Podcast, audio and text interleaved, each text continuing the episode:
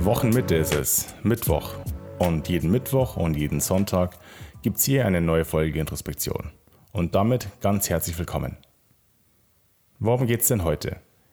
Ich hatte ja Ende der 90er Jahre meine Teenagerzeit. Zumindest ein Teil davon.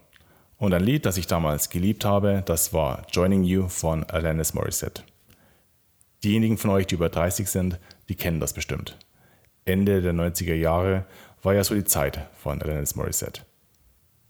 Damals hatte ich natürlich gar keine Ahnung, wovon sie das sang, aber die Melodie gefiel mir, wie sie es gesungen hat und es war damit für mich einfach ein schönes Lied.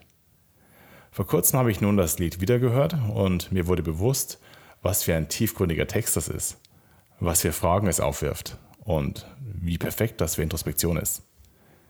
Ich versuche mal ganz kurz zusammenzufassen, worüber sie singt. Sie singt in Joining You über einen Freund, der eigentlich untertrieben gesagt die Nase voll von allem hat und an einem Punkt im Leben ist, wo er einfach nicht mehr will.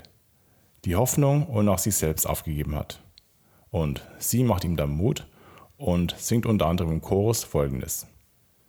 Wenn wir unsere Namensschilder wären, wenn wir unsere Zurückweisungen wären, wenn wir unsere Ergebnisse wären, würde ich mich dir anschließen.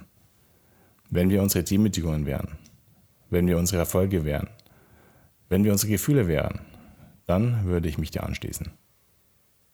Man erfährt nicht genau, was ihm widerfahren ist oder was mit ihm geschehen ist, aber mit ihren Worten will sie ihm Hoffnung machen und deutlich machen, dass es falsch wäre, jetzt aufzugeben und all das, was ihn belastet, ihm letztlich nichts anhaben kann.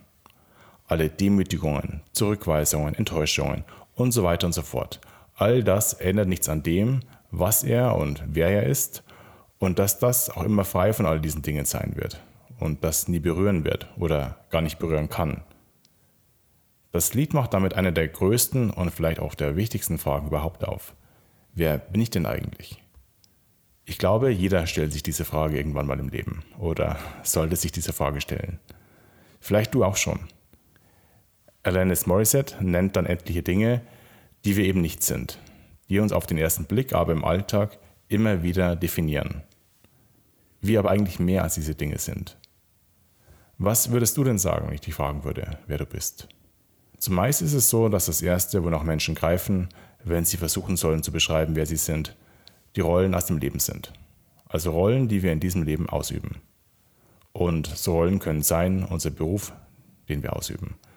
Ich bin Psychologe, ich arbeite für diese oder jene Firma, ich bin selbstständig und so weiter und so fort.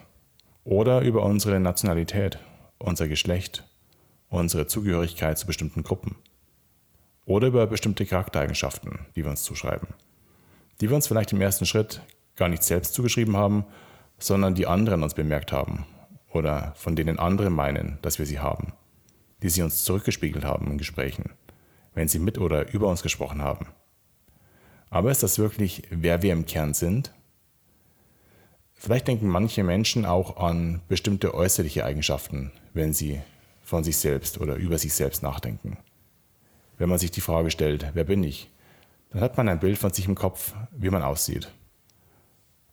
Was aber sind wir oder wer sind wir, wenn wir all das streichen, wenn wir alle Rollen streichen, die wir innehaben?